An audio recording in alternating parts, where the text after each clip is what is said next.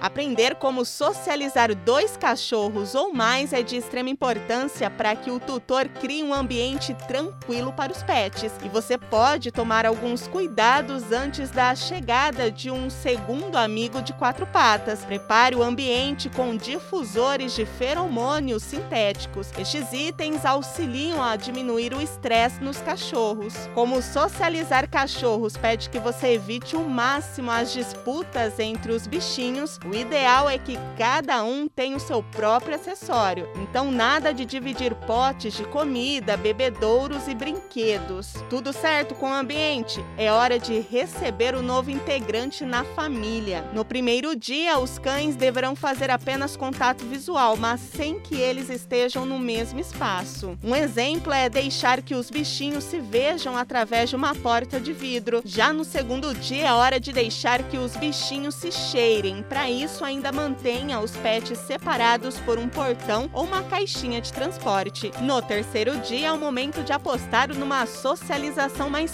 próxima. Coloque o seu amigo mais antigo em uma coleira e peça para que outra pessoa traga o um novato para o mesmo ambiente, mas também na coleira. Deixe que os pets se interajam por um tempo e analise bem como se comportam. Por fim, no quarto dia, é hora de deixar que os cachorros interajam sem barreiras, mas lembre-se lembre-se de supervisionar o tempo todo para garantir a segurança dos pets. A dica bônus para melhorar ainda mais a socialização entre os cães é nunca rejeitar o pet antigo para dar mais atenção ao novato. Eu sou a Daiane Ferreira e a gente se encontra aqui na 94. Até o próximo momento, pet!